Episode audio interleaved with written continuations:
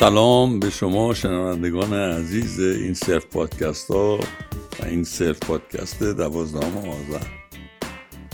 من پروفسور مشتبه صدری هستم. امروز می‌خوام راجع به شب زنده داری براتون صحبت کنم.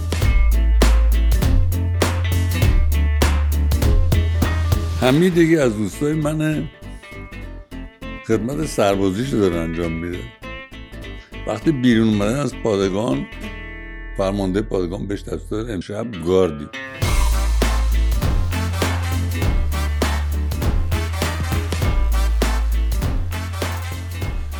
همین اصلا درد بود آغون شده بود که زودتر می‌گفتین لام از سوا. یه جور شب زنده داریه. شب تو ازت می‌گیرن.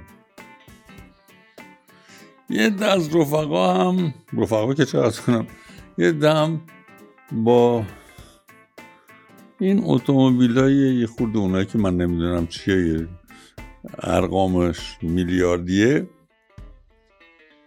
دور دوراشون رو می‌زنن. یه ببر میگن پلنگ میگن یه ببر رو پلنگی سوار می‌کنن. شاید هم داف باشه. نمی‌دونم این لغت ها رو معنی دقیقش هم نمی‌دونم راستش. و بعدش هم یه چیزایی مذارت می‌خوام کوفت می‌کنن. مخشون سه چهارمش میپره تنشون هم هشت دهمش افت می‌کنه.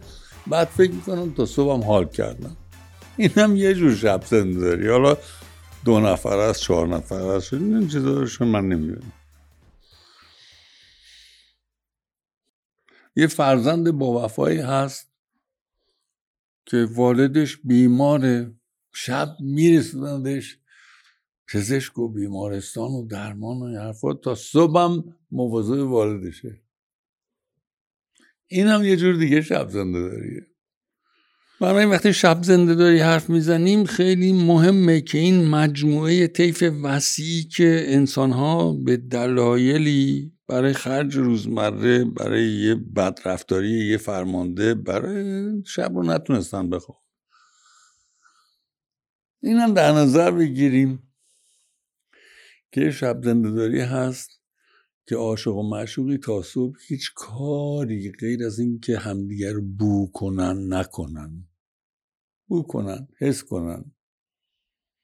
یعنی روند نوازششون به معنی معنی که نفوذ فرهنگ آمریکا شمالی تو دنیا گرفته سکس نیست.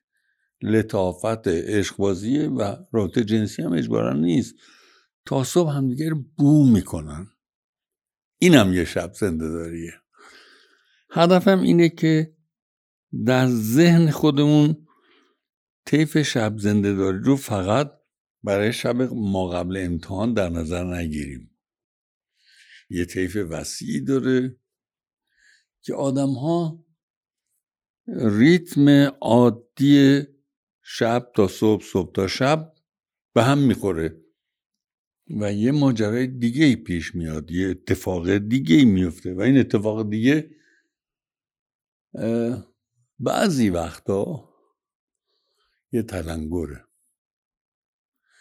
یه تلنگر خوب که طرف اون عادتی که داری صبح تا شب یا شب تا صبح اونجور یا اینجور ممکنه اون عادت نباشه. ممکنه فرمانده پادگان باشه بگه شب نخواهی خوابید چون ایشون تصمیم گرفته. ممکنه یه عزیز باشه که باید بهش رسید. از سلامتش ممکنه عشق بازی باشه. هر کدوم از اینها اون عادت رو که شب چیه روز چیه به هم میریزه. و خوبه. به هم ریختن عادت خوبه. نه اون فعالیت که انجام میشه نه به هم ریختن عادت خوبه. به این دلیل که حالا شاید فرصت داشته باشین که تصمیم بگیرین شب تا صبحتون چیکار می‌خوایم بکنین رو اون عادت نباشه که نمی‌دونم دوتا سریال می‌بینین و شاید هم شاید خدای نکرده نمی‌دونم یه صفحه شعر بخونین و بعد خوابتون بره. نه. امکان انتخاب داریم که زندگیمون خارج از عادت باشه. شب زنده داری که اتفاق میفته نه روی برنامه ریزی شما که برین دور دور کنین و فلان بکنین یا بهمان. بلکه اتفاقه. و اگر این اتفاقه این رخ داد عادت ها رو میده روی هوا. و حالا تازه حسای شما داره تعیین می‌کنه شب تو چجوری دوست داری صبح کنی؟ و اگر این دفترچه باز میشه که شب تو چجوری دوست داری صبح کنی یه دفترچه دیگه باز میشه. صبح تو چجوری دوست داری شب کنی؟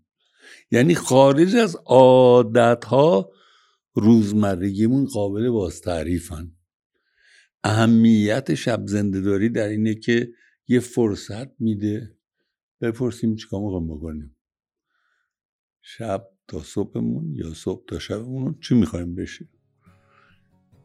امیدوارم براتون هرچی شب زنده داری پیش میاد خوبش باشه. هرچی خوب خودتون قبول دارین.